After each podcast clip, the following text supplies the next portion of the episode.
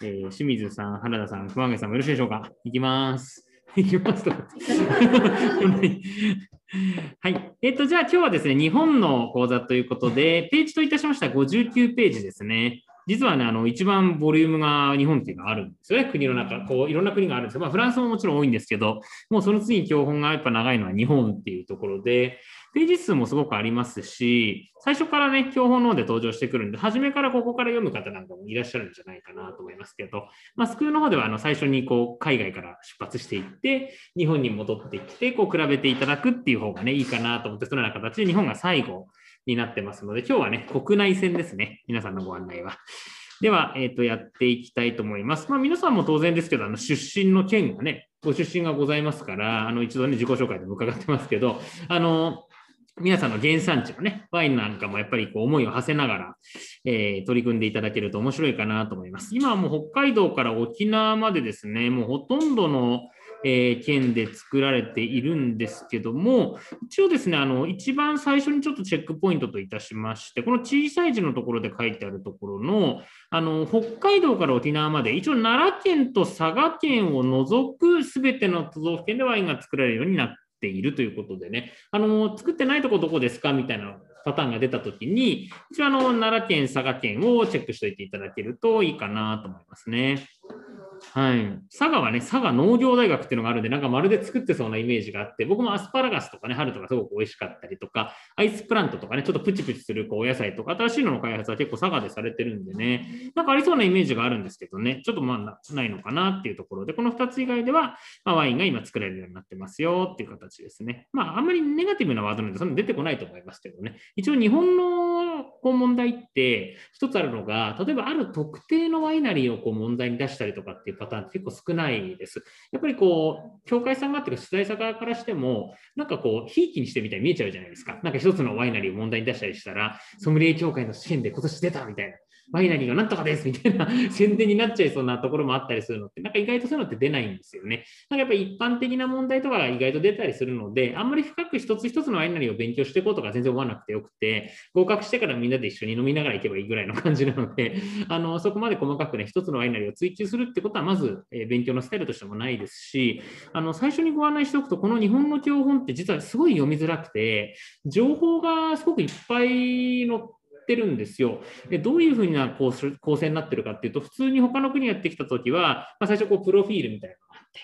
でワイン法があって、それぞれの、まあさまあ、産地に入っていくっていうパターンなんですけど、日本の教本の場合っていうのはちょっと読みづらいのが、もしかしたらプロフィールがあった後に、今度ブドウの歴史とかっていう形で、甲州とかマスカットベリーとか日本古来の品種っていうんですかね、そういう品種の観点から見てる、またプロフィールと歴史と産地があるんですよ。で、またそれぞれの産地にもプロフィールと歴史と産地があるんですよ。なので、すごい教本が重複してて見づらいんですね。なので、そんなにいっぱい情報があるように見えても、実はそんなにないっていうのが現実的な問題で、まあ、実際出てくる問題数も大体ろく、ななほんぐらいがベースになってますので、主要件からいっこずつと、まあ、プロフィールからに、さんもんみたいなイメージになってくるんで、そこからまあ大体ろくもん以上はちょっと出てくるかなという形なんですけどね、昔はに、さんもんだったんですけど、今、日本のワインって結構スライス多いので、まあ、そういったところなんかも含めて、ちょっと代表的なところの県名な県のね、えー、まあワインに関する知識はちょっと抑えていきたいなというふうに思います。はい。では、行きたいと思います。まずはね、そのプロフィールのところからなんですけども、まあ、あの、日本は南北に細長い島国ということで、まあ、大体国土ななわりぐらいがですね、山間部になっているというところでしょうか。まあ、北は北海道、南は沖縄までですね、結構井戸の差もあるんで、縦長のね、えー、産地にはなっております。えー、日本ワインの生産量というのは、いちいが山梨県、にいが長野県、さんいが北海道。ここまではですね、もうずっと変わってない順位ですね。で、その後に山形、まあ、岩手。出る可能性があるのって意外とよんいとかごいとかっていうのは出やすいので、山形とか岩手覚えておいていただけるといいかなと。ろくい以降はさすがに出てこないかなと思いますが、まあ、最近順番も入れ替わりました岡山県ですとか新潟。宮崎、島根、えー、ついで栃木というような形になっています。まあ、トップじゅう暗記する必要はないと思いますけどもね、まあ、身近なところなので大体こういう県であ主力なんだなっていうね、結構島根があったりすると、んね、あるんだって思ったりとか、なんか岡山とかって聞いてもね、なかなか出てこないイメージなんかもあると思いますので、あの山形、岩手の流れから、まあ、岡山、新潟。ね、宮崎、島根、栃木というような流れになっているというところですね。まあ、そのうちの、まあ、山梨が さんじゅういってんにパーセント、細かな数字も覚えなくて大丈夫です。長野県が にじゅうさんてんはち、北海道がじゅうごですから、まあ、このさんけんで3県、さん道県ですかね、でもうななわりを占めているというような状況になっております。はい、えー、この日本ワインの生産量というのは海外原料を使ったワインも含めた国内製造ワインですね。えー、にじゅうてんにパーセント に当たっているということで、大体ごぶんのいちが日本ワインの生産量という形になっています。で、ここでちょっと分かりづらいのが、日本ワインっていう言葉と国内製造ワインっていう言葉は意味が違うということですね。日本ワインっていうのはあの日本の原料、ブドウも日本原料になってるんですけど、国内製造ワインというのはあの他の国から輸入したブドウとかね、濃縮果汁を作って作ったものも国内製造ワインには一応なりますので、そこの言葉の使い方が違うよと。ですから日本で使って、日本で生まれているワインの中の純国産っていうんですかね、純日本のものっていうのは大体ごぶんのいちぐらいなんだよってパーセンテージは覚えておいていただけるといいのかなと思います。あとは日本っていうお国柄、白ぶどうが多いイメージに多分なるかと思うんですね。白ワインが多いイメージがあるかなと思うんですが、まあ、実は白ワインが よんじゅうごてんろく、赤ワインが よんじゅうさんてんいち、スパークリングが よんてんはち ってことで、シガーがほぼ同等ぐらいになってますので、そういったところなんかは改めてですね、ちょっとあの、まあ、先入観ではなくて、ドイツに似てますですが、現実同じぐらいなんですよっていうところで覚えておいていただいた方がいいのかなと思います。はい。えーまあ、一方、国内市場におけるワインの流通の構成比ということでは、まあ、ワイン税というのは大体 よんてんろくパーセント が日本ワインということで、残り きゅうじゅうごパーセント が、まあ、あの海外のワインというふうに考えると、まあ、日本ワインの市場というのはまだまだ小さいところですよね。ただ最近やっぱりすごく伸びてると思いますしね、日本ワインを愛する、ね、方々もすごく増えてきてますのでね、映画が映画化されたりとかね、いろいろこうドキュメントとかもあったりとかして、非常に、ね、注目されてるんじゃないかなと思います。えー、多様性という言葉が次のところに出てきますが、この辺よく試験に出るところですので覚えます。えー、ワインの原料を目的としてブドウが育てられる土地を見ると、北限の北海道を名寄が、えー、上ですね。これも僕最初漢字読めなくてね、ちょっと困ったりするんですよ。名寄と、えー、南限の沖縄県ですね。恩納村ですかね。にじゅうろくてんさんどで、その差がじゅうはちど。えー、その差がじゅうはちどっていうのを覚えておくといいと思います。これはイメージで言うとどれぐらいかっていうと、フランスワインの産地のシャンパーニュが北で、南がコルシカ島だとすると、その差はろくどなので、実はそのさんばいもね、南北差があるんですよって聞くとなんかすごいあるように感じますでしょ。日本ってすごい南北 の, あの差がひ広いというか、緯度の差が大きいんですよってことですよね。まあ、確かに天気予報とか見ててもね、北海道とやっぱ沖縄では全然気候が違いますからね、日々の、ね、天気予報で見てても思いますので、それだけね、やっぱこう国の中で多様の気候があるんだよと、だからできることも多様なものがあるんだよというような流れで、えー、進んでおります。はい。えー、と現在ですね、発展途上の新しい産業ということで、まだまだワイナリーというのができてね、えー、近い、近しいといいますか、やっとこういろんな統計が取れるようになってきているというところがここに書かれているんですが、えー、とこの段の下からよんぎょうめ、ごぎょうめかな、えー、国税庁のデータでは、まあ、ワインってお酒なので国税庁が担当になります。で、えー、さんびゃくさんじゅういっけんというのが最新の情報になっています。ワイナリーはさんびゃくさんじゅういっけん日本国内に、ね、あるんですよということですね。でその中で、まあ、日本のワインに、純日本ワインの製造中のワインのやつはにひゃくごじゅうはちけんぐらいですよっていう割合が大体、ね、書かれてます。まあ、そんな細かく出ることないので、まあ、皆様のちょっと知識というか、イメージで置いといていただくといいかなと。大体さんびゃくさんじゅっけんぐらいワイナリーがあるんだよというところですね。で、その中の構成的なところでよくですね、問題に出そう、出るところっていうのが、まあ実はこのちょっと次のページの小さいところでございまして、大体どれぐらいのワイナリ数の構成比になってるのっていうあたりなんかチェックしておいていただくといいと思います。で、具体的にはここ小さいですけど、山梨県がはちじゅうごワイナリー、長野県がさんじゅうはち、北海道がさんじゅうなな、まあ、つまるところですね、ワイナリーはよんぶんのいちが、まあ、山梨なんだよっていうことなんですね。そのよんぶんのいち山梨が持っていて、よんぶんのいち山梨が持ってっていて、えー、具体的な数ははちじゅうご、これ毎年数はちょっと変化してますが、まあ、はちじゅう、はちじゅう代というふうに覚えておいてですね、よんじゅうはちで覚えておいていただければと思います。よんぶんのいちのはちじゅうごと、まあ、はちじゅう代という形ですね。はい。よろしいでしょうか。まあ、捉えにくかった現実態っていうのは、これちょっと読むと長くなっちゃうので、簡単にご説明しますと、先ほどのですね、日本のワインと日本の国内で作ってるワインっていうことの見分け方の違いといいますか、言い方が難しいんですよね。皆さん、日本ワインを買っていただくと、裏のラベルを見たりしていただくと、果実酒って多分書いてあると思うんですよ。で、例えばなんですけど、変な表現なんですけど、果実酒を日本で一番作ってる県はどこですか？答えなさい。山梨ですって言うとバツになっちゃうんですね。それは神奈川の果実酒を作っている。ですけど、それは海外のものも入れてる。海外の濃縮果汁とか輸入して、例えばメルシャンさんとかの大きな工場が神奈川にあるから、だから神奈川がいちになっちゃう。で、最近それが誤解されるんで、最近情報にもそれは載らなくなったんですけど、日本ワインを一番作ってるのは山梨なんですね。山梨なんですけど、国内製造ワインを一番作ってるのは、まあ、実は別の県だったみたいな、そういうのがちょっとややこしいですよみたいなことが書かれていて、そういうのが困ったんですが、最近ようやく整備されてきましたと。整備されてきたって言ってもにせんじゅうはちねん以降なので、実はまあさんねんまえぐらいからようやくそういった表記なんかも整備されてきたっていうところなんですね。ちょっと意外かもしれませんけど、それぐらいようやく最近になってっていうところなんですよね。はい。あといろんな栽培形態があったりとか、小さな生産規模があってなどなどが説明がありますが、ちょっとここでは割愛していきます。で、次ですね、ここ重要です。歴史のところ。で、どこの国でもニューワールドはお父さんを皆さんや覚えてきたかと思うんですが、日本にもお父さんがいます。お父さんはふたりです。年号も覚えます。せんはっぴゃくななじゅうよねん、山田博則さんと宅間典久さんですね。このおふたりがお父さんという形になりますので、日本ワインのお父さんのふたりの名前ですね、これしっかり覚えておいていただくといいと思います。結構な確率で出てくると思います。それから日本で一番最初にできたワイナリーということで、これどこなのっていうことなんですが、これはせんはっぴゃくななじゅうななねん、下からさんねんのところですね、今の勝沼ですね、山梨。えー、勝沼にあたる岩井村に初めての民間のワイナリー、大日本山梨ぶどう酒会社という名前になっております。これが今のメルシャンですね。というふうに考えていただければいいのかなと思いますが、えー、大日本山梨ぶどう酒会社。憲法の名前みたいな、硬いですけど、まあこんなイメージになっております。まあ、ななじゅうななねんという数字もね、ちょっと覚えておいていただくといいのかなと思いますね。ななじゅうよねんがお父さん、ななじゅうななねんが初のワイナリー。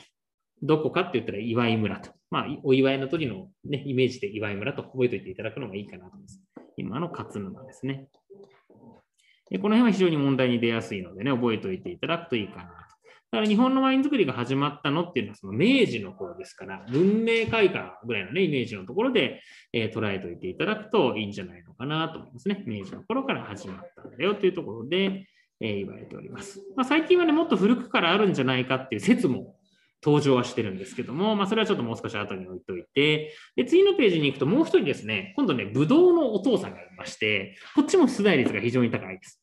えー、ブドウのお父さんの名前がですね、最初の開業のさん行目のところに出てきます。えー、せんはっぴゃくきゅうじゅうさんねん、まあ、ここは年号まで大丈夫だと思いますが、新潟県のワイナリー、岩の原ぶどう園が川上善兵衛によって設立されたと。で、この川上善兵衛さんというのは日本のブドウのお父さんでございまして、具体的には皆さんもよくご存知のマスカットベリー A を開発した人と、またはブラッククイーンですね、を開発した人というふうに言われております。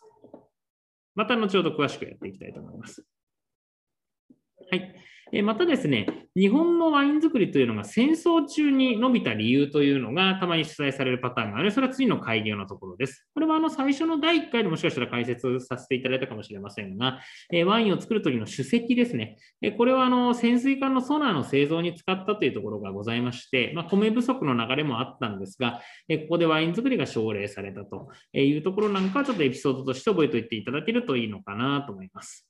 はい。でその後ね、えー、まあいろいろとこう生産が拡大していくんですが、えー、日本にはですね、今までの授業でも何回か使わせていただいたせんきゅうひゃくななじゅうさんねん、この生産の拡大という項目のいち、に、さん、よん、ご行目に出ているかと思います。えー、このななじゅうさんねんは、えー、ワイン元年というふうに日本でも言われておりまして、非常にね、あのワインの、ワイナリーの設立がね、一気にこう増えて、ワイン作りが活発化した時期というふうに言われておりまして、まあ、世界でもですね、まあ、例えばマルボロ地区、ニュージーランドの中にソービニョンブランがやはり植えられたりとか、であのシャトー・ムートンがに級からいっ級に昇格したりとか、やっぱりいろんなことがあって、これがワイン元年というふうに言われてますので、改めてななじゅうさんねんという年号はね、えー、皆さんの中でもワイン元年という形で覚えておいていただくといいかなと思いますね。平成元年ならぬワイン元年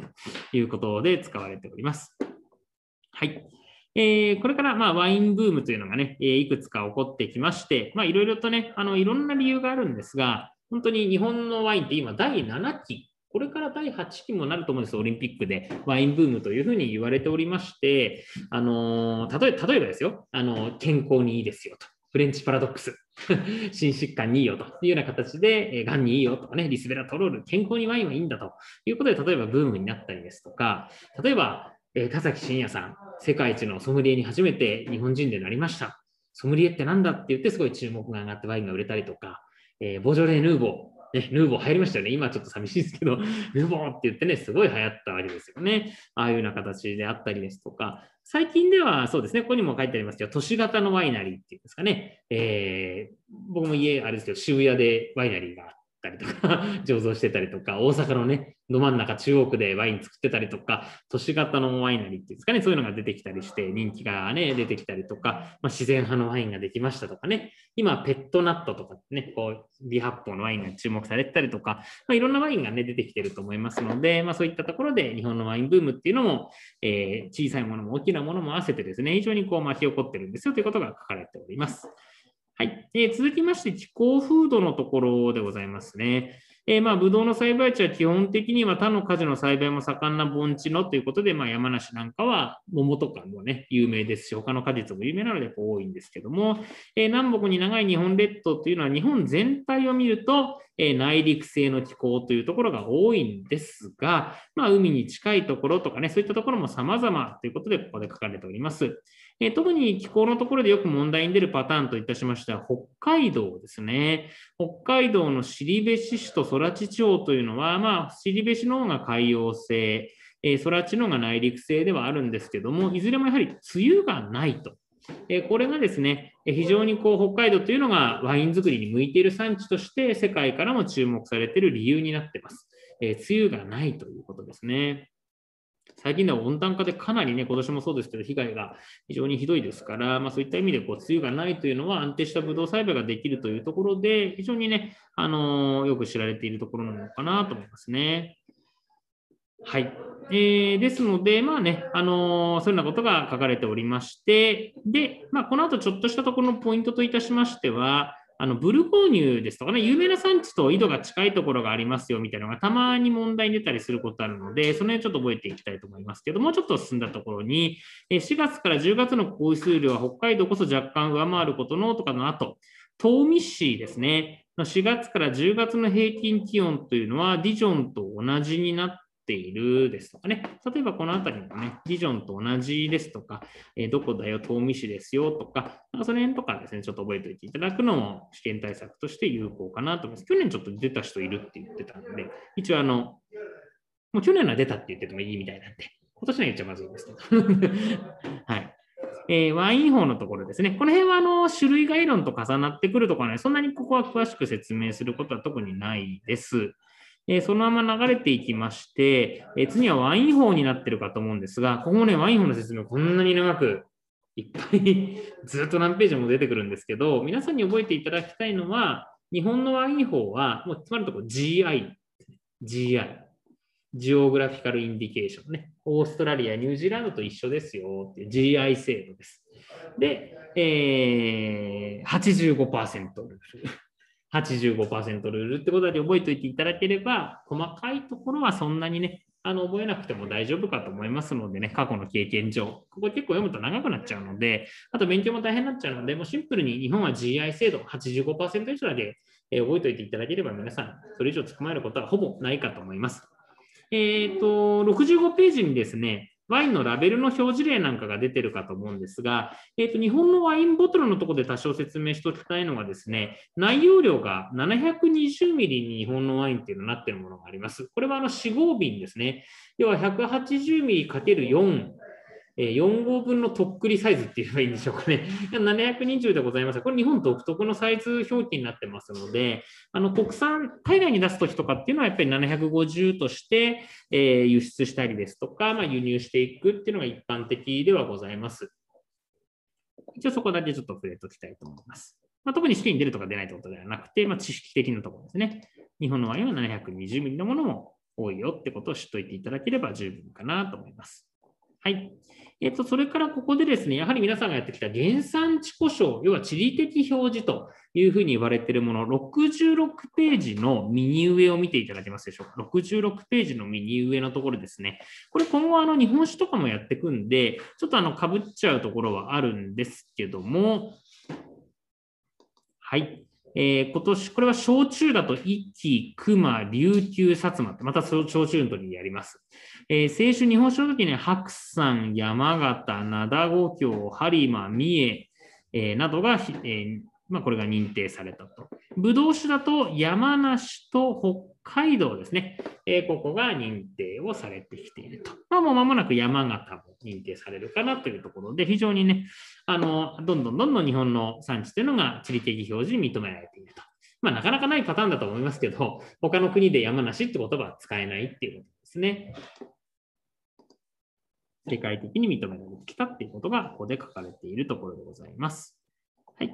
で、またここはいろいろね、あの、細かく、なんていうんですか、製法上のこととか、そういったところが細かく出てくるので、この辺はあのそんなに他の国をもうやってきましたので、無理に見ることもないかなと思います。まあ、はちじゅうごパーセント 以上のね、はちじゅうごパーセント ルールを日本は採用しているというところをね、え知っといていただければいいかな。結構ああいう ジーアイ とかって書いて、書いたりとかするのって、すごいフォントの大きさとか、そういうの全部決まってて、なんかアレンジとかしちゃいけないですか、あんまりね。これはこの、このサイズでこういうふうにやってくださいとかっていうのがね、ちゃんと決まってたりします。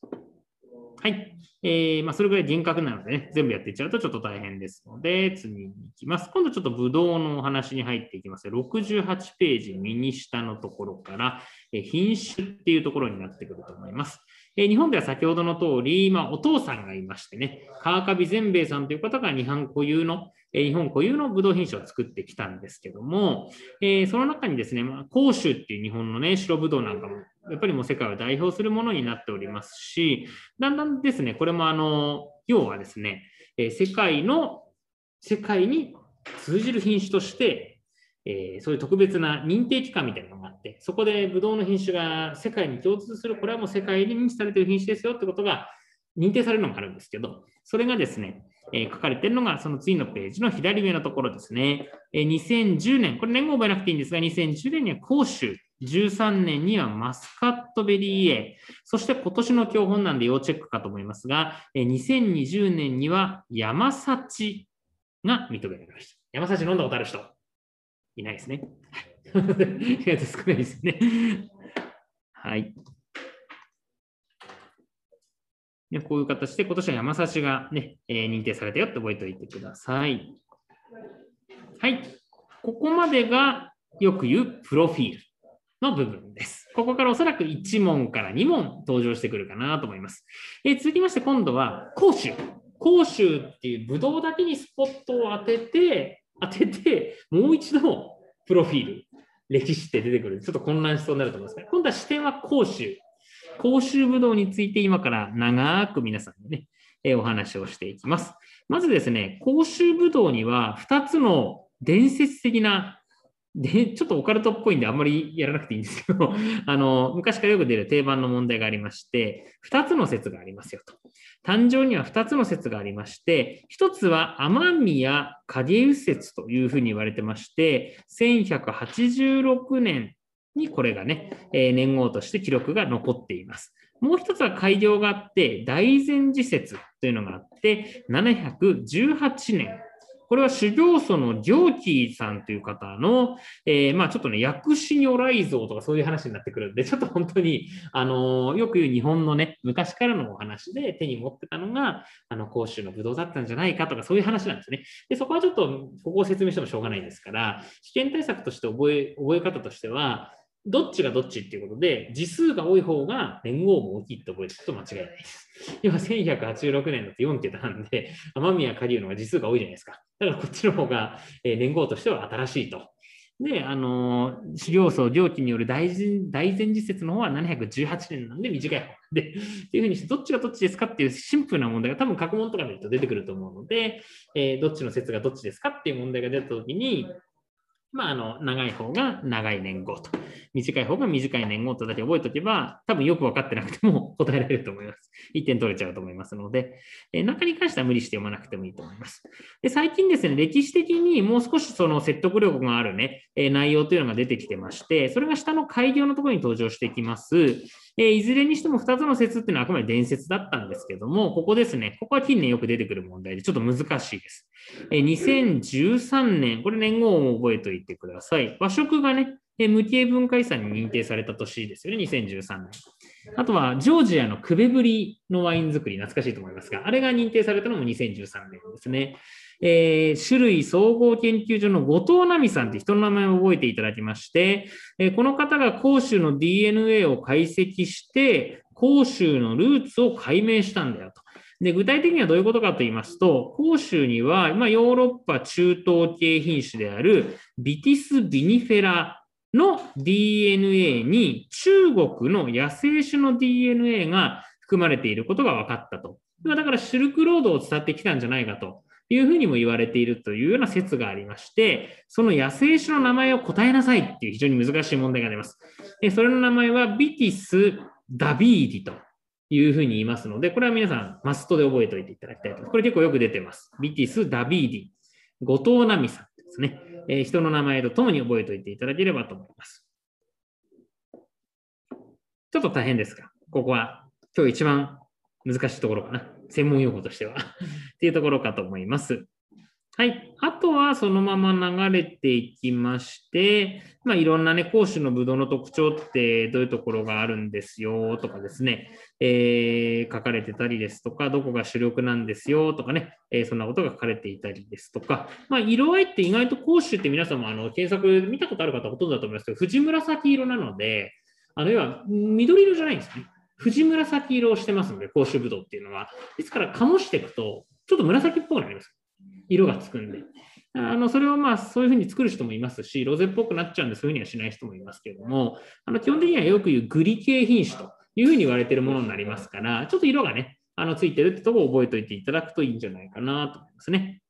実際それがね、甲州ぶどうって何色ですかって問題とか出てるんですよ。で、藤紫色ですと答えるみたいなね。で、そういうパターンとかっていうのもありますので、押さえておいていただくといいかなと思いますね。はい。で、ここね、山梨県のとこ見ていただきますと、山梨県の甲州ぶどうの生産量というところが出てまして、日本の甲州ワインの きゅうじゅうろくてんよんパーセント。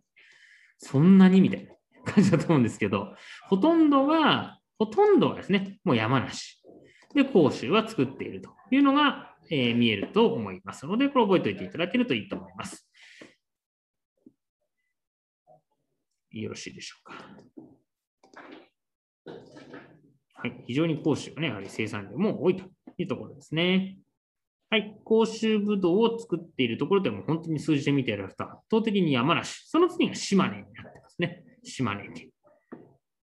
はい。で、次のページになると、その山梨の地図が出てくるかと思います。まあ、皆さんにも馴染みのある方も多いでしょうし、行った方も多いかなと思いますが、ここでちょっとポイントになってますのは、その甲州の産地として、どこに集中してますかっていうのが出ますので、東に集中してるっていうふうに単純に覚えてます。東側に集中してるということですね。円山とか櫛山とか勝沼とか岩井とかありますけど、東に集中してるっていうところで押さえておいていただけるといいと思います。はい。では、えー、続けていきまして、この甲州がですね、世界的に非常に注目される機会がありました。コンクールでございますね。コンクール。えー、これはですね、多分プロフェッショナル エヌエイチケー にも登場しているので、皆さんもご存知かと思いますけども、三沢さんというですね、えー、中央ぶどう酒さんですけども、そちらのワインの、えー、グレイスというのを聞いたことございますでしょうかね。デキャンターのワインアワードというので、甲州のワインとしてはもちろん日本ワインとして初の金賞を得ることができましたということで、これによって、えー、非常にね、評価が上がったんですよというところは、えー、記憶に新しいところなのかなと思います。ちょっと覚えておいていただけるといいかなと思いますね。これはね、えっと、どうでしょう。これだ。甲州木部三沢明野。ご存知ですか、このラベル。見たことありません？きっとワインショップで見たことがあるはず。美味しいですよ。美味しいですよっていうのは変ですけど、美味しいワインですよ。このね、このラベルはね、昔からあるんですけど、美味しいワインが多いですよ、甲州。あの、木部も、これは甲州もそうですよ。他のワインもそうなんですが、やっぱりね、あの、中央ぶどう酒さん、とっても美味しいワイン作ってますので、ぜひね、あの、にせんえん台から飲めるものが多いかなと思いますので、ぜひ何かの機会に楽しんでいただければ、日本ワインってこんなに美味しいんだって感じていただけるんじゃないかなと思いますので、ぜひチェックしておいていただければと思います。はい。じゃあちょっと戻しますね。画面共有戻します。いいところかな。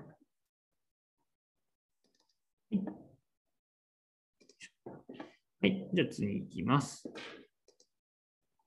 山形でも美味しい甲州作られてますよってことが書かれてまして、で最近のトレンド情報といたしましては、ちょっとその他のところを見てください。ここはチェックをおそらくしておいた方がいいんですが、えー、こちらですね、にせんじゅうきゅうねんの日本ワインコンクールというのが毎年開かれてるんですが、ここで島根県の島根ワイナリーの甲州が部門最高賞を受賞したということで、えー、これはですね、非常に稀なケースで、要は栽培が きゅうじゅうごパーセント が山梨ですから、その山梨をに勝って島根のワイン、島根ワイナリーの甲州が金賞を取ったということで、最高部門賞を取ったということで、非常にあの話題になって、ワインでございます。こちらもほぼ割り当て状態で購入するのは結構困難なワインかなと思いますね。こういうのはね、もう分かりやすいんですけど、もう最近やっぱり国産で酒屋さんで列ができるっていうと、やっぱウイスキーか日本ワインかっていうぐらいに、ね、やっぱ人気というかやっぱありますよね。はい、えー、次のページから品種が大量に出てきます。品種の品種が大量に出てきます。ちょっと何が出るか分かりませんが、私の方からはちょっとね、皆さんの中にあこのブドウ品種はこの県で今日本で注目されてますよ。例えばトレンド的なものとかもいいと思いますし、ちょっと皆さんの中でイメージちょっと持ってほしいなと思いますので、もうちょっとゆっくりやっていきたいと思います。ななじゅうにページの表のとこですね。えー、上から一緒に行きましょう。まあ、甲州は言うまでもないですが、まあね、山梨ですが、最近やっぱりその島根の甲州、ちょっとね、えー、金賞も取って注目されてますよ。ぜひ覚えておいていただければと思います。えー、続きまして、あまり言ったとね、ちょっと大変になっちゃいますが、アルバリーニョ。これは皆さんの中でスペインとかポルトガルのイメージが強いかなと思いますが、最近は新潟県で成功しております。新潟で非常に成功しているかと思います。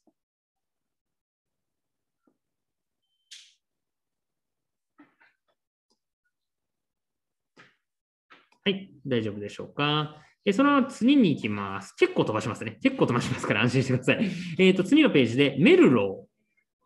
ー。メルローですね。メルローと言いますと、やはり長野県ですね。で、長野県の具体的にどこかなというと、やはりこう、塩尻市ですね。塩尻市。中でもその中の桔梗ヶ原のメルローというのは非常にもう有名でございますね。こちらもやっぱりコンクールで金賞を取ってるものかなと思います。はい、続きまして、下に行きますと、ピノ・ノワール。えピノ・ノワール、やはりえ注目度が高いのは北海道ですね。北海道で覚えておいていただくといいかなと思います。はい。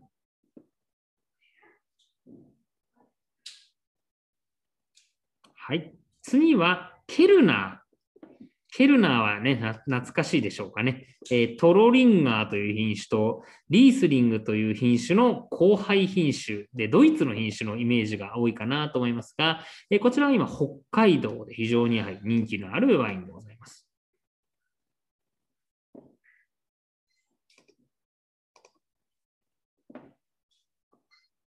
はい。そのままゆっくりと続けていきます。はい。デラウェア。次のページになると出てくるかと思います。デラウェアですね。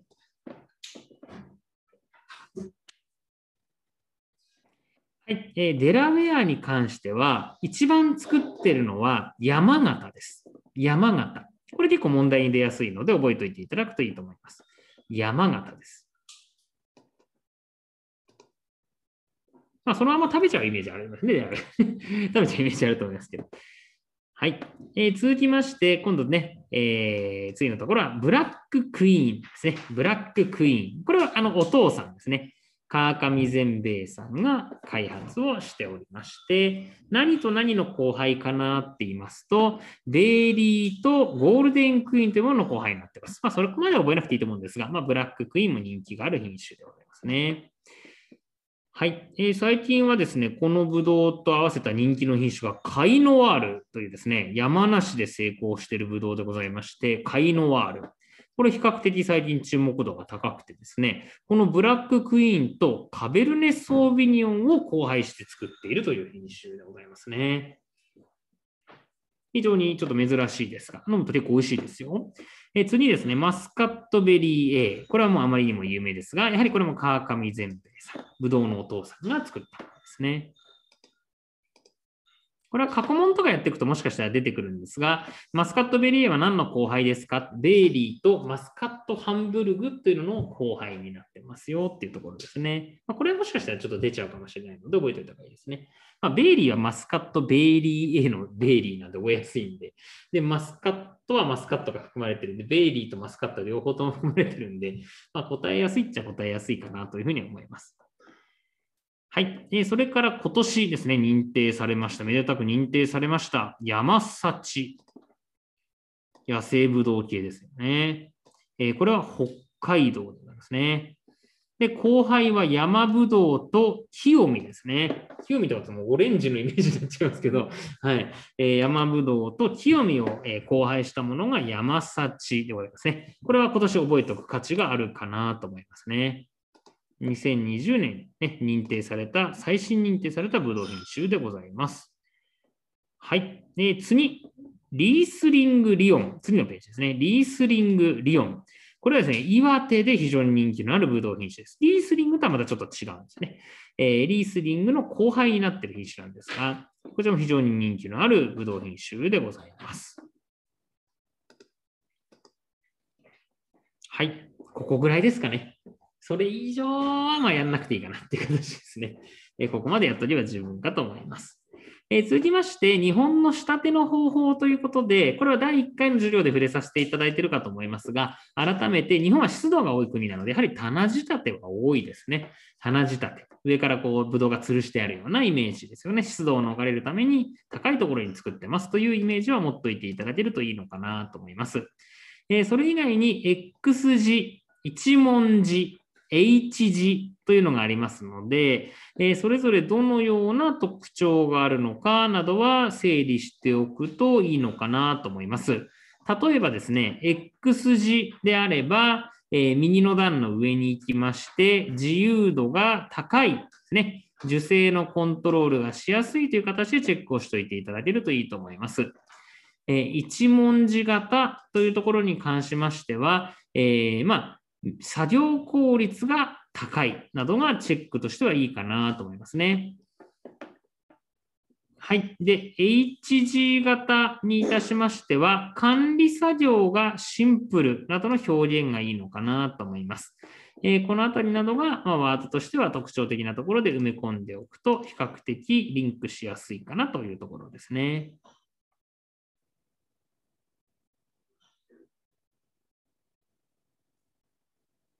はい、最近では新しい、ね、作りなんか、あの、ぶどうの仕立て方とかっていうことで、あの、次のページには、あの、スマートマイオーガーとかっていうね、えー、名前の非常に新しいものが長野県の塩尻、だからメルローなんかではこういうのが使われたりすることが、えー、多いですけども、まあ、いろんな仕立て方がね、ありますので、まあ、ぜひね、ちょっと緊急事態宣言とか試験も落ち着いたらね、ワイナリーに足を運んでいただいて、近くでね、えー、見ていただくとまた感慨深いものもあるかなと思いますので、えー、その日を楽しみにちょっと勉強をね、えー、進めていければいいかなと思います。で、ここまでがブドウという角度から見た日本です。日本いいですかね。で、この後からようやく産地で、産地もやると、産地、また、ごめんなさい、プロフィール、歴史、えー、全部あるんで、また大変なんですけど、ここからは各都道府県いち問ずつぐらいしか出てこないかなと思いますので、あんまり深入りするとね、結構大変になっちゃうんで、ちょっと私の方で、あの、コツを、えー、見ながらやっていきたいと思いますが、ちょっと一回休憩ですね。挟みましょうか。ちょっとなかった。えー、っと、ごふんぐらい休憩して、で、ごふんごから残りで、ちょっと全部やっていきたいと思います。じゃあ一旦ちょっと、呼吸をしてきてください。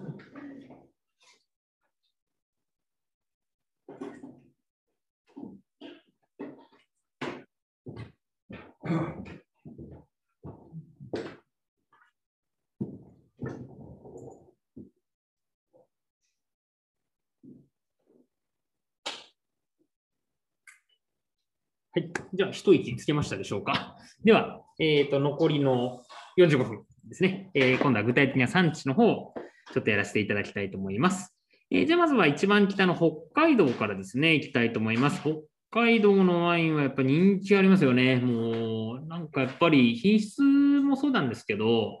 まあ、ピノ・ノワール、やっぱりすごくね、注目度も高いかなというのが正直な印象で、まあ、基本的に人気の生産者のものはもう買えないですね。もう割り当てになっちゃって、ね、僕らソムリエもレストランで、もう俺のグループですよとかって、例えば言っても買えないんですよね、人気があってね。それぐらいにやっぱり、なかなかね、難しい、仕入れるのも難しい生産者も多いのかなと思いますけど、皆さんの印象ではどうでしょうかね。えー、現在のワイナリーの数は大体さんじゅうななけんぐらいということで、毎年ワイナリーがね、えー、設立されていて、やっぱ人気の産地ですし、まあ、具体的にちょっと土地代とかもやっぱりちょっとお安かったりもするイメージもあるので、まあ、そういったところではですね、比較的こうワイナリーも始めるにはいいのかなというところですよね。はい。えー、最近ではやはりブルゴーニュのドメーヌがですね、入ってきまして、あの、ここでワイン作ったりですとかね、有名な生産者、モンティーユさんって言って、えー、有名な生産者さん、ブルゴーニュの生産者さんがここでワイン作ってますけどね、うん、もうプレミアですね。私も授業でいっかいだけ使わせてもらいましたけど、全然買えないですし、ドメーヌ・タケヒコさんとかね、なんか皆さんなんか聞いたことあるかもしれませんが、えー、そういった生産者のワインなんか非常にこう人気があってですね、あの注目度も高いのかなと思います。現地に行っても買わせてくれないですよね。それぐらいの人気のところかなと思いますね。まあ、明治の頃からやはりワイン作りがこう始まっていきまして、やっぱりこう梅雨がないっていう強みをね、えー、やっぱり生かしていきまして、安定のブドウ栽培、まあ、冷涼気候ですので、やっぱり涼しい気候というところもあって、特にですね、まあ、産地としては次のページにもありますが、注目度が高かったら、これウイスキーも人気ありますけど、余市ですよね。余市。余市のピノ・ノワールというのは本当に世界に誇るというようなピノ・ノワールとして今ですね、非常に注目度が高いかなと思います。えー、特に日本ワインブームもあってですね、まあ、やっぱり人気の強さ、先ほど出ましたよ、ドメーヌ・タカヒコさんですかね、やはりこの作り手さん、まあ、今後問題に出ることはないと思いますけど、こうなんかの表紙にワインショップとかでパッて見つけちゃったら、買うことをお勧めして、一度は飲んでいただくと、えー、いいんじゃないかなと思いますけどもね、ラベルを、今日はね、私ちょっと日本のワインなんで、ラベルを少し画像でいろいろ用意してるので、タカヒコさんとかこういうラベルですかね、余市、のぼりとかね。七つ森と、なんか聞いたことあるかなと思いますけど、プレミアワインですね。数年前まではちょこちょこ変えたんですけど、今はもう本当にほぼ手に入らないですね。あのー、伊勢丹さんとかで今もね、世界を旅するワイン店ってやってて、明日までだかな、すごく行くと面白いんですけど、僕も明日ちょっと行こうかなと思ってるんですけど、あのー、こういうところでも抽選ですみたいな感じ。僕もね、こっそりいつも抽選で申し込むんですよ。一回また通ったね。一回また通ったね。すごい人気ありますね。はい。で、ちょっと次に行きますね。形、あ、画面共有をちょっと戻します。はい。えっと、こういった形でね、ちょっとこう、ドメーヌ・タケヒコさんとか、やっぱ有名なピノ・ノワールの作り手さんが出てきてね、非常にこう、もうファンの人にとってはもう、もうなんとかして手に入れたいというものも多いのかなと思いますけどもね。えー、先ほども出ましたが、気候風土のところで申し上げますと、まあ、最北端の産地になりますので、えー、北端の栽培地はやはり名寄ろうでございますね。えー、こちらのところちょっと覚えておいていただけるといいのかなと思います。一番北のワイン産地ということですね。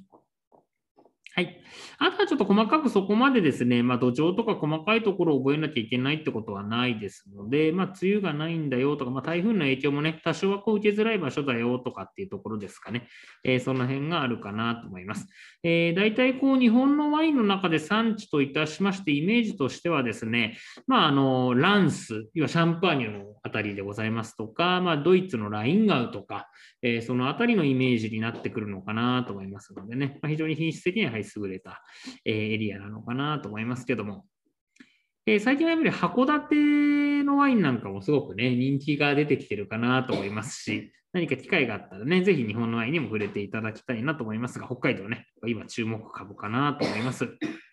まあ皆さん、余市をやはり覚えておいていただくのがいいかなと思いますね。余市のピノ・ノワール、特に覚えておいていただけるといいかなと。ななじゅうはちページには、えー、今注目のワイナリーがいっぱい載ってるので、皆さんも知ってるところなんかありますか？どうですかね。えー、にだんめの北海道ワインさんとか、やはりワインを一番日本で作ってますね。もう生産量がすごく多いですよね。北海道一番で作ってるところかなと思いますし、平川ワイナリーさんとかは、あの、ドラマのグランメゾン東京、あれでまさに登場したワイナリーで人気がありますよね。キャメルファームさんとかっていうと、あの、全国展開してるコーヒー屋さんのカルディさんが所有してるね、えー、ワイナリーですよね。それも今日はちょっと画面を持ってきましたけど、ちょ, ちょっとこの辺は重くなっちゃうけど、この辺なんかそのカルディ、ちょっとラベルがカルディコーヒーっぽいかな感じですけどね、その辺お高くなくてピノノワール。これも金賞をね、えー、取っておりますし、非常にね、あのワインとしてのちょっとね、注目度というか、面白いですね、この辺なんか覚えておくと。なんか見たら買おうかなとかって思えるような感じなんじゃないかなと思いますけど、どうでしょうか。はい。ちょっと今日画像がすみません、また重いんで、いつもいっぱいいっぱい共有しちゃう、重くなっちゃう。また戻ります。はい。えっと、これにちょっとお話ししちゃうと時間潰しちゃうので、えー、よいしょ。はい。ということで、まあ、主なワイン産地としてですね、えー、まあ、あのー、北海道庁のブドウのとか調査によるとって、こうずっと説明がありまして、まあ、あのー、そうですね、ちょっとポイントになりそうなところ少しだけ、少しだけやっとくと、まあ、多分その辺までそんなに細かく出ないとは思うんですけども、軽く触れるぐらいでいきますと、えー、ソラチ地方の方ですよね。えー、では、ひゃくヘクタールを超える日本最大のブドウ園は浦臼町に、えー、存在をしています。まあ、非常にね、広大かなと思いますね。あと、それから最近ではですね、あのー、こういった受託醸造のワイナリーというふうに言われまして、まあ、委託っていうんですかね、もう完全に請け負っちゃうようなスタイルというか、えー、そういったものなんかも増えてるのかなと思いますね。生産者の人から請け負ってそこでワインを作るとか、えー、それぐらいに世界からやっぱり注目度が高いかなと思います。えー、特にやっぱり、まあ、先ほど申し上げましたが、やっぱり夜市ですかね、あと今では発酵だってあたりなんかがやっぱりちょっと特にホットかなというふうに思いますので、まあ、その辺の知識が軽くイメージがあれば全然十分じゃないかなと思います。そんな難しい問題出ないんで、あのー、怖がらなくて大丈夫ですから。で、次ですね、岩手、ななじゅうきゅうページいきたいと思います。岩手県ですね、やはり東北のワイナリーっていうイメージが非常に強いですから、えー、東北のワイン作りが伸びた理由っていうのもちょっと覚えておきたいんですけど、まあ、それはあんまりいい話ではないんですが、東日本大震災ですね。あの時にやはりチャリティーがあって、非常にこう、その東北のワインを飲もうと。いうような、えー、思いきがすごかったので、そこで東北ワインのやっぱ消費量ってすごい増えたんですよね。えそういったとこなんかを歴史的背景として知っといていただくのも、ちょっと大切なことなのかなと以上思います。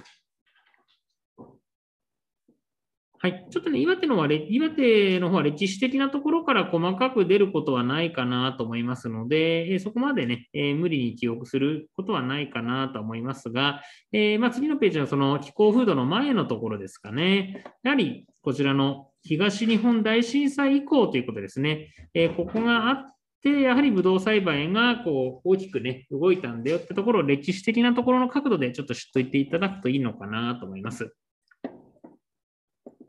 全く個人的な話ですけど、そのさん行上のこの志波町というところはですね、私の家族の、というか私の家族がやってるしゃぶしゃぶ屋さんのですね、あの、原宿なんですけど、しゃぶしゃぶ屋さんさんじゅうねんやってまして、名前がしゃぶ膳志波っていう名前でして、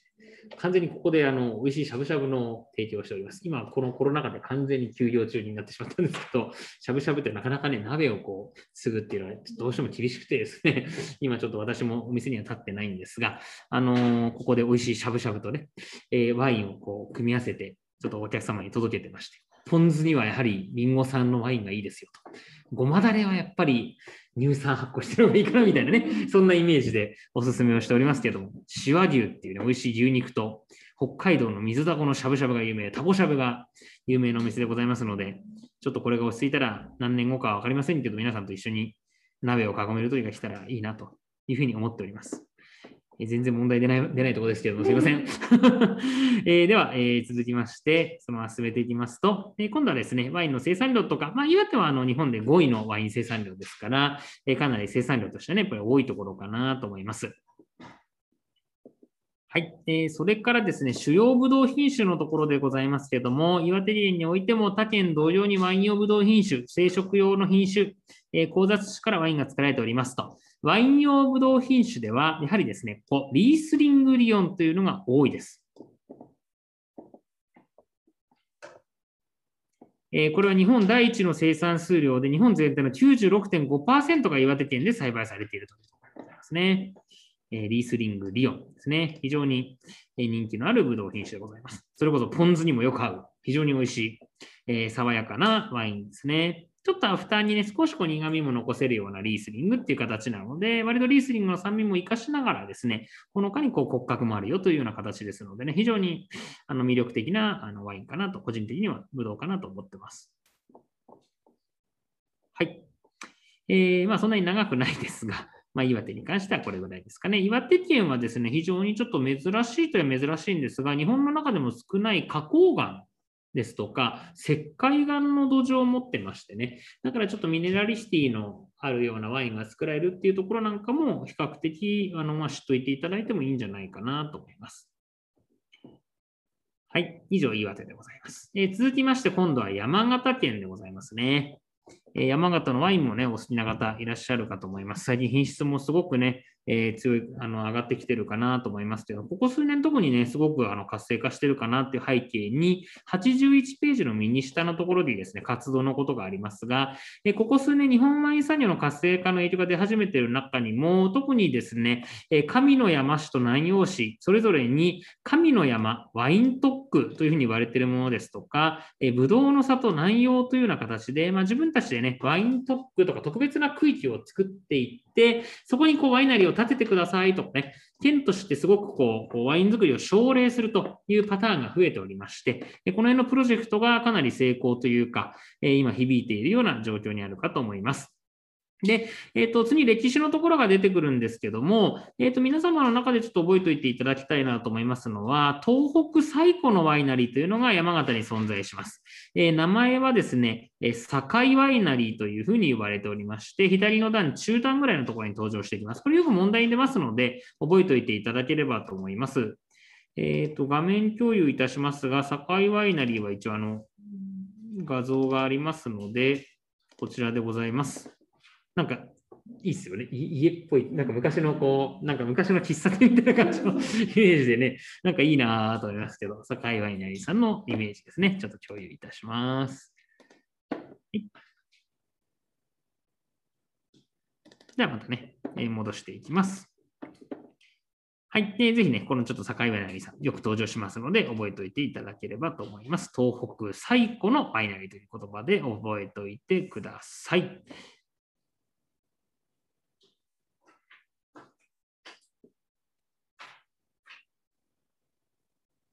はい、では、えー、続きまして、まあ、戦後とかこうずっと続いていきますが、そんなに細かくこの辺から問題が出ることはごめんなさい正直ないものですから、えー、そのままスルーしていきまして、ちょっとにせんねんだいからっていうところだけ次のページのところですね見ていただければと思います。ここでやはりキーワードになってきますのは、その先ほどのプロジェクトの名前ですね。例えばこう神の山ワイントップって書いてあって、これどこの県のことですかって言われた時に、まあ出身の県の人はねもちろんわかると思うんですけど、えー、神の山のワインワイン、えー、ふるさとプロジェクトですかね、えー、こういったものがありまして、やっぱりこの神の山ワイン特区というものを作っていくと、特にですねこの中に非常に評判がいいのがシャルドネの評判っていうのは非常に良くてですね、このワイン特区の、まあ、洞爺湖のサミットなんかでも、まあ、振る舞われて注目度も非常に高いですよというところが、まあ、新しい歴史としてはあるところかなと思います。山形に関しては気候風土のところはそんなに細かくあの取材されることはないかと思いますので、あのまあ無理に覚えなくてもいいのかなというふうに思います。えーと、ワインの生産量といたしましては日本でよんいですね。特に皆さんが覚えておかなきゃいけないのは、これデラウェアの生産量がいちいっていうことなんですよね。えー、デラウェアの生産量が日本で一番、えー、作ってるんですよというところをちょっと覚えておいていただければと思います。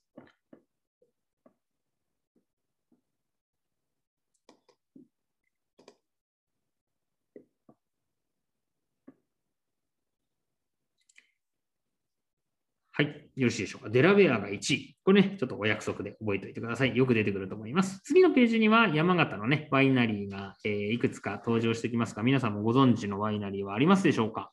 まあ、東北最古のワイナリーで堺ワイナリーを覚えておいていただければ問題ないかと思いますが、まあ、最近はね、フランスのブルゴーニュみたいなラベルですごく人気の高畑ワイナリーさんとか、えー、ワイナリーがもうすごいこう、お庭みたいな、すごく綺麗なところ、竹田ワイナリーさんとか、えこれなんかスパークリングワインも非常にね、有名だったりもしますし、えー、ぜひですね、皆さんね、えー、お気に入りの山形ワインも見つけていただければなと思いますね。私のオリジナルクラスにも山形出身のご夫妻の方がいて、ぜひぜひ山形ワインセミナーやってほしいとか、やっぱりなんかそういう自分のね、思い入れがあるところってあると思いますのでね、私も静岡ですけど、やっぱり自分のなんか県の、出身県のワイナリーって、やっぱりまた今改めて行ってみたいなとか、なんかちょっと思ったりもしますしね、まあ、ぜひぜひ合格しましたら、えー、そのあたりなんかもね、ちょっとイメージして、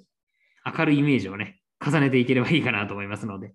はい、でその他東北のワイナリーに関しては、まあ、今まだそこまで覚えることはないかなと思います。続きまして北陸に飛びまして新潟に行きたいと思います。え新潟も非常に歴史もありますし、今注目の県ですね。えおいしいワイナリーさんいっぱい登場してますけども、ここは今新しい活動と古い活動と、え両方覚えておく必要がありまして、まず一番古い歴史といたしましては川上善兵衛さん、この人大丈夫ですかね。県初のワイナリーを立ち上げた川上善兵衛さんは、これ日本ワインのブドウのお父さんです。えー、岩の原ブドウ園というところを作っております。はい、画面共有いたします。こちら、見たことある人、親切か。ないですか？大体のデパートにありますよ。東急、そちらの東急さんにも売ってますよ。ぜひ、はい、かわいいわけですね。椿なのかな。ちょっとね、えー、非常に美しいお花がなってますけど、えー、こういったワインですね。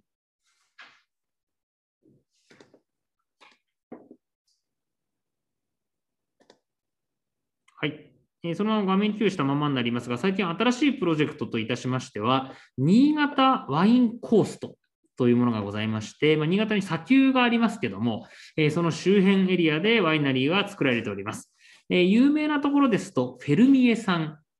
フェルミエさんっていうと、皆さんがあれですよね、多分チーズの方が多いのかなと思いますけど、フェルミエさんね、あのー、ワイナリーさんですごく美味しいワイン作ってますね、フェルミエ。えー、それからカーブドッチさんとか、どうですかね、ご存知ないでしょうか。えー、このあたりなんかも、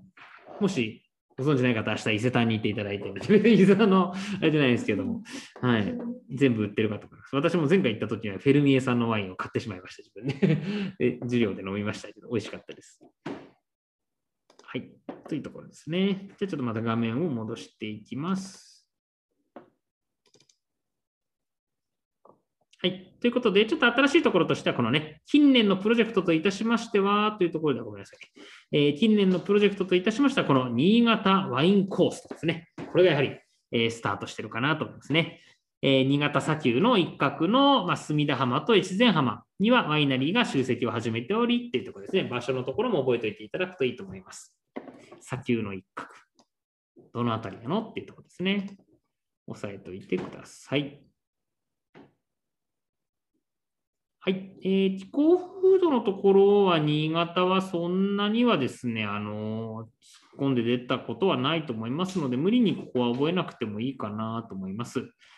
えー、今、人気の新潟の品種は、やはりアルバリーニョですね。アルバリーニョ。えー、スペイン、ポルトガルのイメージがあると思いますが、ぜひアルバリーニョね、新潟で今、注目ですよと、ここで、そのフェルミエさんが確かアルバリーニョのこのじゅうごかいスクールでセミナー。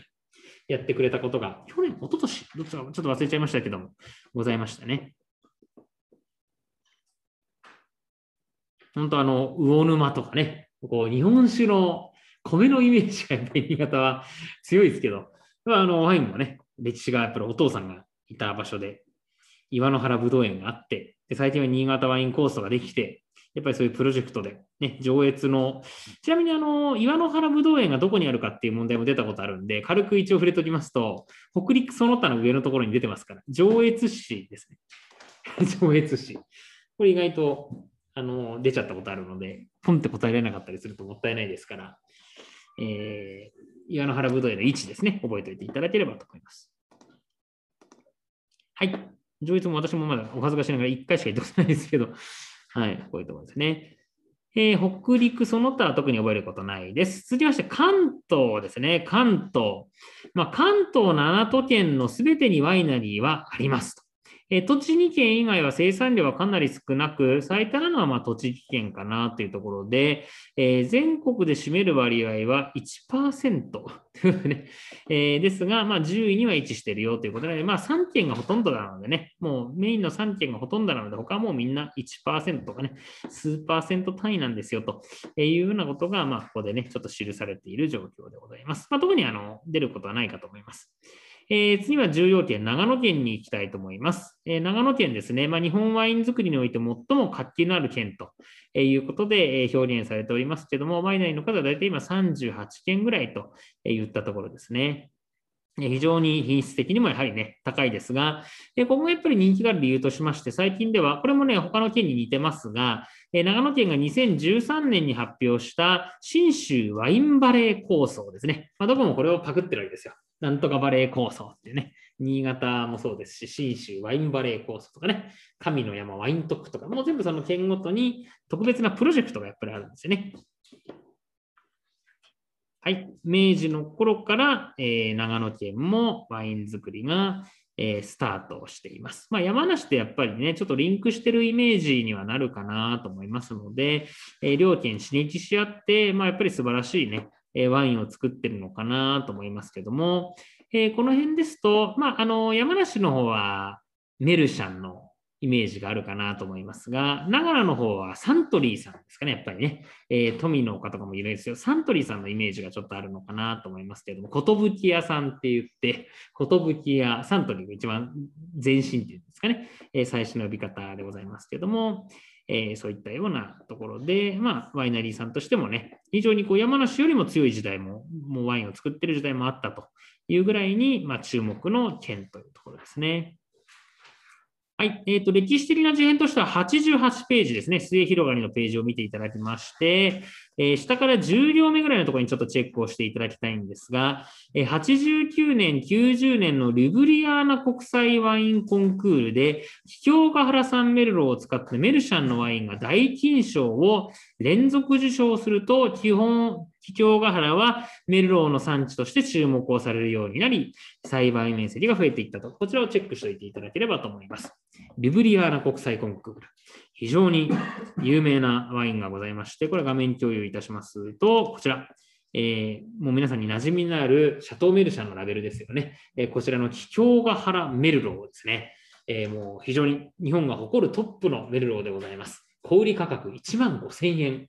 かなりの高級なワインかなと思いますけども、非常にね、美味しいですけど、私も初めて飲んだ時には、うまいなとは思うものの、やはり高いなと思って、そういう印象がちょっとね、日本のワインとしては強かった感じもしましたけども、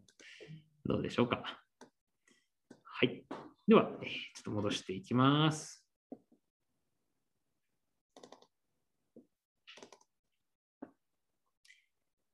はい、まあ、そのね、リュブリアーナ国際コンクールというのはちょっと覚えておいていただきたいなというふうに思います。あとはですね、まあ、そこで桔梗ヶ原のメルローが取ったんだよってところですね。はい。にせんねんだいに入りますとっていうところに出てきますが、えー、さっきですね、登場してきた場所がいくつか出てきまして、まあ、長野県はさらににせんねんだいに入ると新しいステージを迎えますよって言って、うん、えー、先ほどね、東御市とか出てきたところです。これはあのリジョンとね、気候が近いよなんて出てたところかと思いますが、えー、信州ワインバレー構想というのを発表していきまして、まあ、今度ワイン特区っていうところをちょっとね、えー、認定をしていきますよとか書いてあります。これ覚えなくていいです。高山村、坂城町とか山形とかね、えー、塩尻市、まあ、塩尻市は有名ですけども、あと小諸とかも有名かなと思いますけども、えー、こういったワイン特区というのを設けていって、やはりワインのこう産業を進めていこうというプロジェクトがなされたと。あと試験によく出るところとしては原産地呼称ですね。県独特の原産地呼称を日本で初めて導入したのが長野県です。えー、にせんにねんに長野県原産地呼称管理制度、アルファベットさんもじで エヌエーシー ですね。エヌエーシー。長野アペラシオンコントローレ。うまいですよね。エヌエーシー というような表現をして、まあ、ちょっと エーオーシー にかけたような形で、にせんにねんに施行して、にせんさんねんから運用を始めたというところですね。これが日本では初めての原産地呼称のプロジェクトだったというところです。はい、えー、そのままちょっと流れていきまして、まあ、主要なブドウ品種というところではございますけども、やはりですね、まあ、なんかメルローで皆さんのイメージを固めといていただいていいんじゃないかなと思います。もちろん様々な品種が作られてるんですが、まあ、試験でやはりメルローを固めておくというところと、それからワイントックですね、えー、じゅっかしょあるんだよというところぐらいでいいかなと思います。はい、えー、はちじゅうきゅうページです。秘境ヶ原ワインバレーですね。ぜひ覚えておいてください。えー、先ほどの松本盆地、南端の塩尻市全域が含まれていると。まあ、具体的にどこなのというところですね。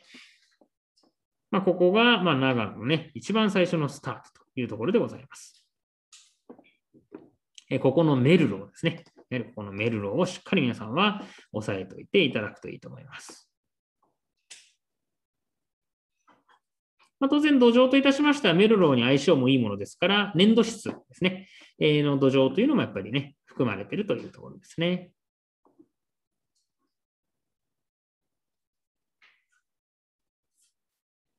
最近ではね、シラーとかもすごい人気になってきましてね、よく出てたりしますけども、まあ、ぜひメルローを覚えておいていただけるといいのかなと思いますね。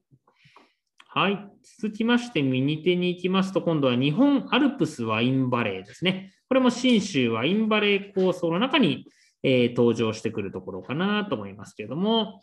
まあ、またここね、まあまあ、どうしてもこう秘境ヶ原のイメージが強いんですけども、日本アルプスワインバレーも今非常にね、あのー、注目度もどんどん上がってきている場所ですよというところで、今ワイナリーも結構、ね、出てきてますね。ちょっと個人的にはこのソービニョンブラーとかシラーは特にいいかなと思いますけどもね。まあ、安曇野ワイナリーは非常に有名かなと思いますけれどもね。えー、続きまして、天竜川ワインバレーですね。えー、ここはまあ、天竜川沿いというとそのままなんですが、稲谷ということでね、えー、谷があるところですので、えー、非常にこう、えー、風の流れですとか、まあ、斜面がね、えー、東向きの斜面があって、ブドウがよく熟す場所。ここは結構あの山ブドウ系が活躍している場所なので、ちょっとこうイメージとしてはね、えー、長野のイメージの天竜川ワインバレーは、まあちょっと山ぶどう系が活躍しているというイメージがあるといいかなと思います。まあ、それぞれのバレーの代表的なものをちょっと押さえておいていただくといいかなと。はい、えー、次のページには、どうですかね、またここ皆さんがご存知のワイナリーがございますでしょうか。サンクゼールさんとかもね、有名かと思いますし、小布施さん、小布施ワイナリーさんとかね。どうでしょうかね、聞いたことあるとこいくつかありますでしょうか。マンズワインさんとかもね、すごく大手でございますし、安曇野ワイナリーさんですとか、あとは、まあ、井筒ワインさんとかもね、よく登場してくるかなと思います。アルプスワインさんとかね、木戸さんとかも最近すごいもう幻的に人気ある作り手さんですね。木戸ワイナリーさんですとか。はい。どうでしょうか。本坊酒造さんとかもね、マルスワインさん、ここも人気あるかなと思いますね。まあ、あんまり、あんまり言っちゃいけないんでしょうけど、なんかそういうね、ワイナリーのいろんなね、ぜひ日本ワインも。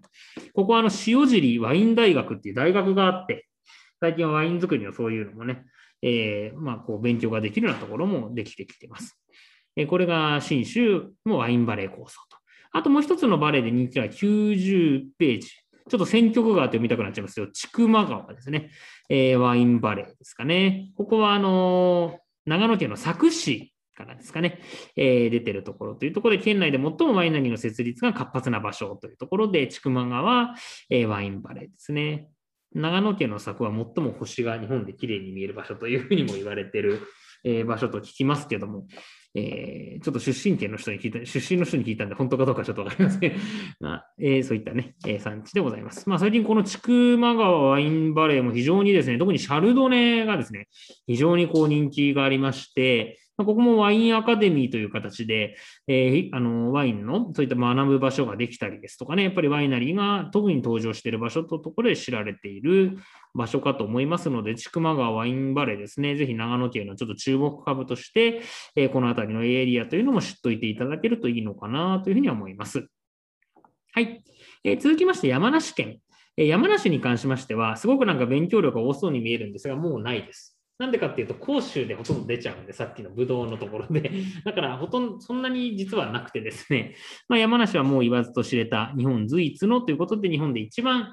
ワインを作ってるところ。で、日本ワインを作ってるところ。で、かつ、えー、まあ、ワイナリーが一番多いところ。で、日本ワインの発祥の地というところで、またここが歴史のところにね、線いっぱい引いてあるのは、これは結局さっきと同じことが引いてあります。お父さんがふたりいてとか、最初のワイナリーができてとか、書いてあること一緒なんですよ。全部一緒のことがもう一度、もう一度もうちょっと丁寧に書かれているぐらいなので、そこがなんか丁寧に書いてるところがさらに問題に出るってことはないです。むしろマニアックになっちゃうんで、あまりやらなくていいんじゃないかなと思いますので、えそのまま基本的にはスルーしていっていただいて、え問題ないかと思います。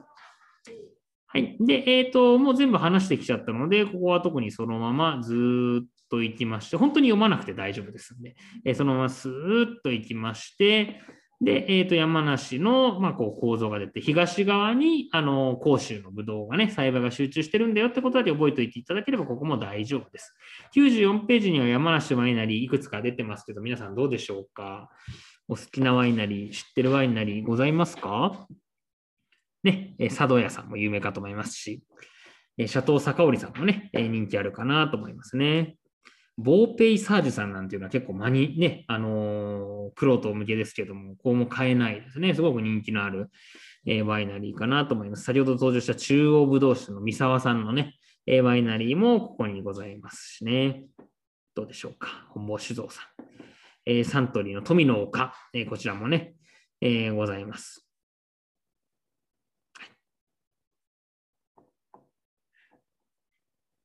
はい、えー、甲州盆地東部ということで次のページになりますが、まあ、日本のワイン発祥の地でやはりここにね、えー、集中してるんですよと、東側に集中してるんですよっていうのを覚えておいていただければ、えー、特に問題はないかと思います。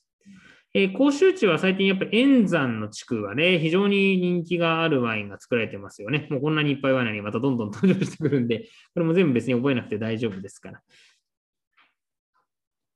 はい、えー、最近は甲州に続いてね、デラウェアなんかも人気も出てきてますし、さらにね、えー、日本のこうワインの幅も広がってきてるかなと思います。えっと、ちょっとここで具体的に説明を私したのはいっ箇所だけで、次のこのページの丸にばんのところの甲州市勝沼。ここですね。ここだけちょっとご説明をさせていただきたいなと思います。えー、最も代表的な勝沼地区ということで、まあ、ここは日照時間が非常に長いというところ、私も何度か伺わせていただきましたけども、えー、ここにあるですね、鳥居平というのは、えー、ここはですね、甲州の聖地というふうに言われております。えー、こちらのワイン名にも使われていまして、岩井地区では勝沼町と斜面の向きが反対で北から北西斜面、甲州ぶどう発祥の地と言われているということで、まあ、ちょっとここをね、えー、聖地という形で覚えておいていただければいいんじゃないかなと思います。はい。鳥居平ですね。ちょっと鳥居平、鳥居平ですね。はい。を押さえておいていただくといいかなと。それから最近のトレンド情報としては、牧岡のところ、丸よんばんになりますけども、ここはサントネージュさんが、えーと、ワインを作ってるんですが、さん行目ですね。このシャルドネがですね、フランスで開催されているレ・シタテル・ドゥ・バンというので金賞を取りました。これに関しては、シャルドネが国際コンクールで金賞を受賞したのは初めてということで、まあ、個性がないのがシャルドネの個性っていうことになりますので、シャルドネのワインってのはやっぱり土地の個性が一番出るんですよね。ですので、そのシャルドネでこう金賞を取ったっていうことで、これも世界からやはりこうこの産地が素晴らしいっていうね、えー、きっかけになってるっていうところにもなってますので、まあ、ぜひトレンド情報として知っておいていただけるといいんじゃないかなと思います。山梨の牧岡ですね。えこちらのシャルドネを押さえておいていただくといいかなと思います。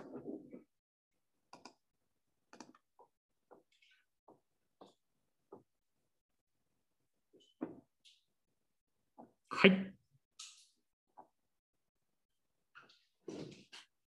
以上、山梨でございます。えー、続きまして、東海地方ですね。えー、まあ東海地方に関しては特にないかなと思います。僕も出身があるんで説明したいと思いますけど、全然なくて。あのー、静岡県はですね、シダックスさんってカラオケのシダックスさんがやってる、えー、ワイナリーが、えー、ございまして、中伊豆の、中伊豆にね、あるんですけど、そこに大きなグラッパ工場があって、そこのグラッパなんかもね、とっても美味しいですよ。今、全然ただただ宣伝しただけですけど、はい、静岡のそういうね、中伊豆のワイナリーですね。昔そこに結婚式場があって、僕はそこでアルバイトをしてましたけど、そういうようなワイナリーでお仕事してたこともちょっとあります。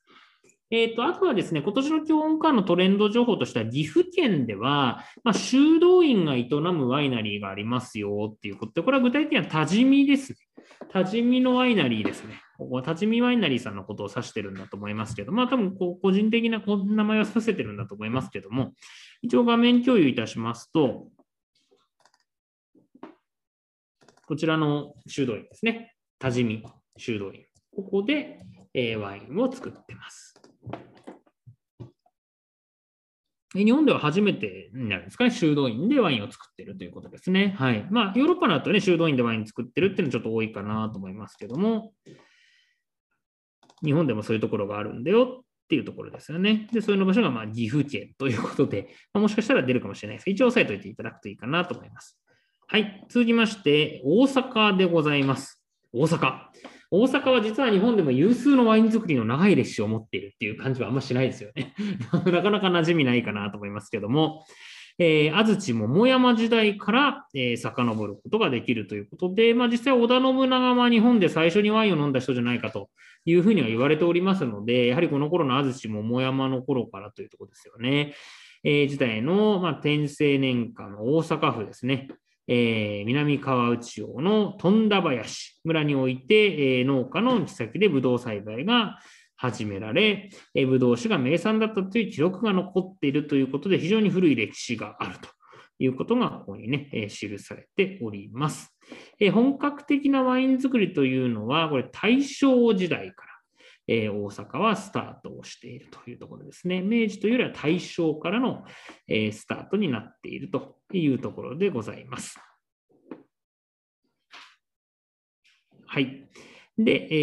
ーまあ、にせんねんだいというところ、次のページチェックしていただきたいんですが、やはりこれが先駆けになったのかなと思いますが、にせんじゅうさんねん、もともと日本ワインの販売に注力を入れていた主販店が、大阪市の街中にワイナリーを設立したと。これはあの藤丸さんですね。藤丸醸造所。皆さん、こちらのワインは画面共有いたします。このワインラベル見たことございませんでしょうか。藤丸さんのワインですね。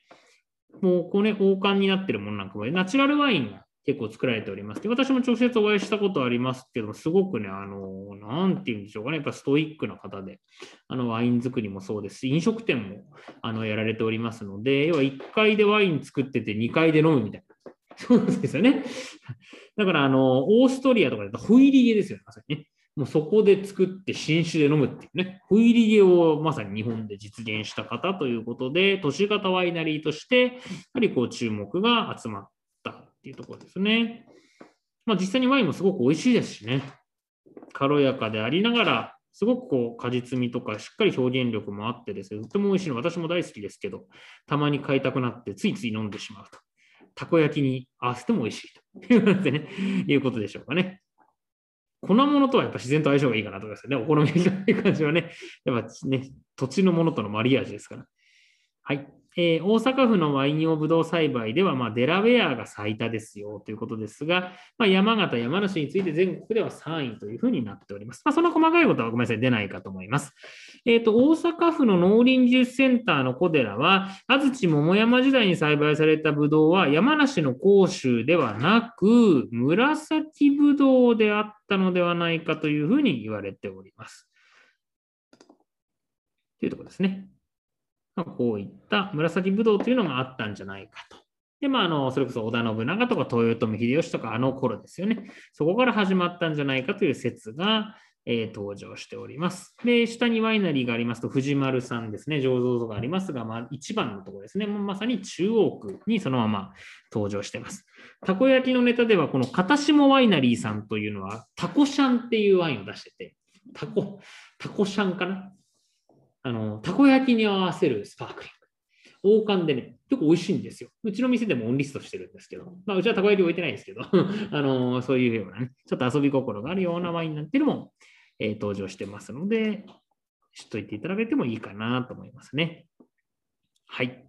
えー、大阪でございますが、都市型ワイナリー。ちょっと覚えておいていただけるといいのかなと思います。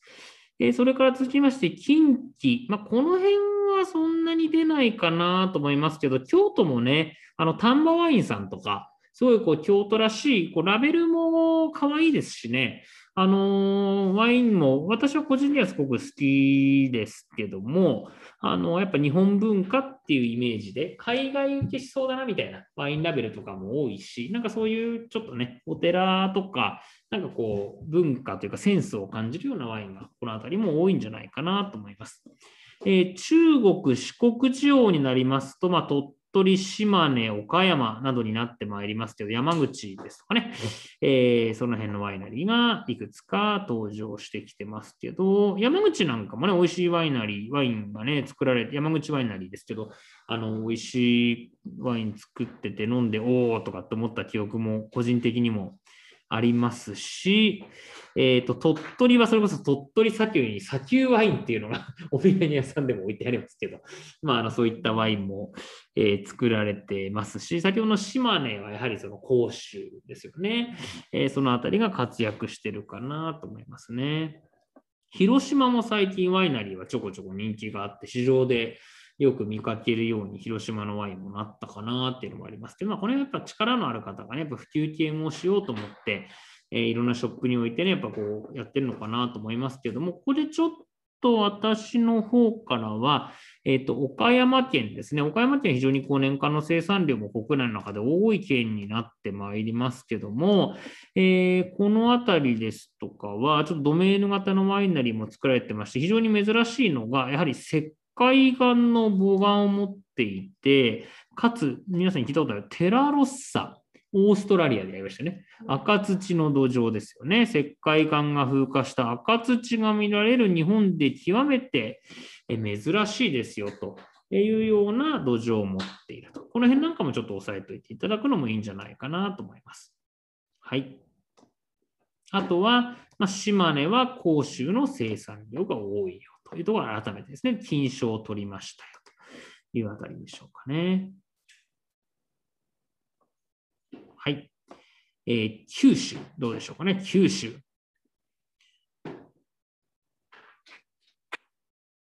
九州におけるブドウ栽培自体は明治の頃から始まったんじゃないかなというふうに言われておりますけども、最近ではね、えー、日本ワイン作り、さらに古いところは実は九州から始まったんじゃないかななんていうふうに言われてまして、えー、まだ確実になってないんですけども、えー、ブドウ酒がですね、えー、ガラミ、山ぶどうを原料としたワインで、日本における初の本格的なワインはせんろっぴゃくにじゅうななねん、福岡で作られたんではないだろうかというのが、これ一応最新の情報になってます。だから山梨じゃないってことですね。福岡が早かったんじゃないかという説が、えー、最近登場していると。まあでも鎖国があって長崎の方にワインが来て種子島でって考えていくと、まあ、確かにその考えもあるなというふうにはねちょっと思いますけどもね。まあ、独自にね進んだんじゃないかなと思いますけども、そういった山ぶどう系のものを通して福岡県からスタートしたんじゃっていうところを覚えておいていただくと、えー、いいのかなと思います。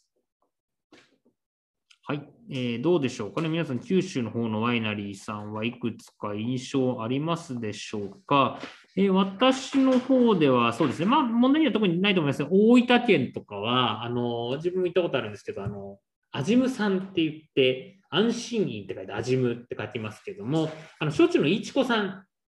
がやっている会社ですけどもね、そこで美味しいワイナリー、特にスパークリングワインはそこは今でも手でぐるぐるぐるぐるってやってスパークリングを作ってですね、すごい人気ある。僕も美味しいんでお店でもオンリストしてますけど、あのアジムさんのスパークリングワインなんか本当によくあのできてるかと思いますしね、非常にあの人気があるかなと思います。それからまああの宮崎もね、やっぱりこうマンゴーのイメージが強いですけど、マンゴーとかお野菜のイメージがありますが、ここでもやっぱり美味しいねあのワインは作られておりますし、実際生産量もはちいということでね、かなり多いと思いますし、熊本もうまいですよね。ちょっと地震があっていくつか被害に遭っちゃったなんてところも聞いたりはしてる、熊本ワイナリーさんとかもすごく美味しいあのワイン、マスカットベリーエとかアデラウェアとかも作ってますし、非常に品質は九州の方もね、えー、高いのかなと思いますけども、どうでしょうかね。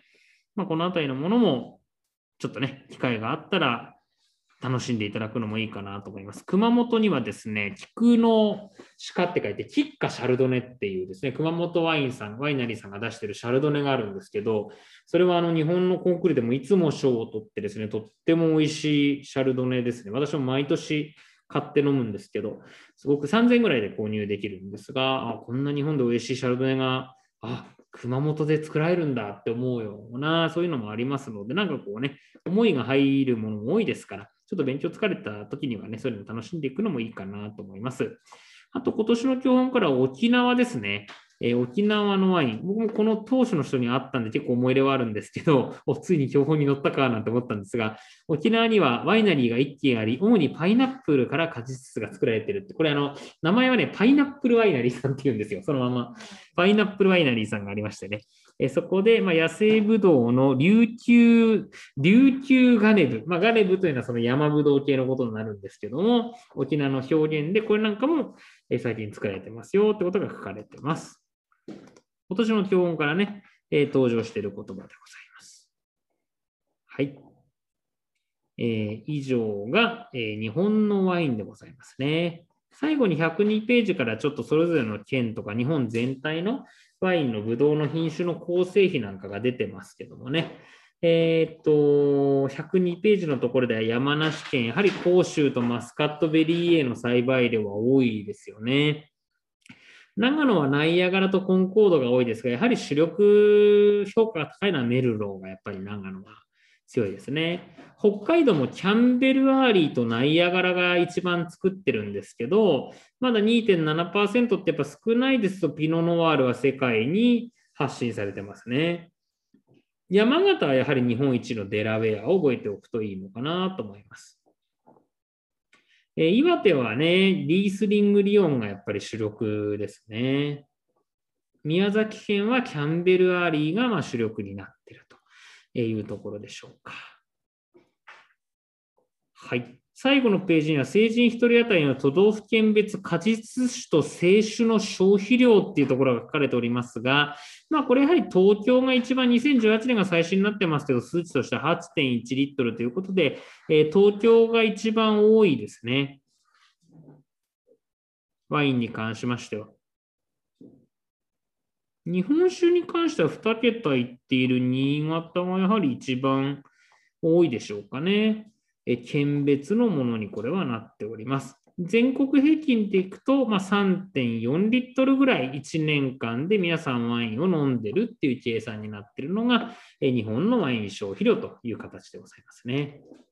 はい。以上、まあ、ちょうどきゅうじゅっぷんというところで、えー、今日はね、えー、日本のワインをやらせていただきました。国内線の旅、いかがでございましたでしょうか。まあちょっとね、あの、馴染みのある名前が多い分、まあ漢字がちょっと多いんでね、難しかったりはしますけども、まあ、日本ワイン、そんなにね、あの、突っ込んだ問題っていうのは少ないですから、まあ、ろく、ななもん出るとして、おそらくご、ろくてんは、ごてんぐらいは十分取れるかなと思いますので、まあ、あんまり日本だからって言って、力んでですね、国産のワインの勉強しなきゃとかってことはないですので、あの、表面的な知識しっかり入れておけば必ず試験対策できますのでね、ある程度問題のパターンも決まってますから、えー、ちょっとトレンド情報も見ながら、えー、重要なところをちょっと復習してね、やっていただければ十分、あのー、合格点いけると思いますので、えー、ぜひ頑張ってください。では、ここでワイン産地の勉強は終了ですね。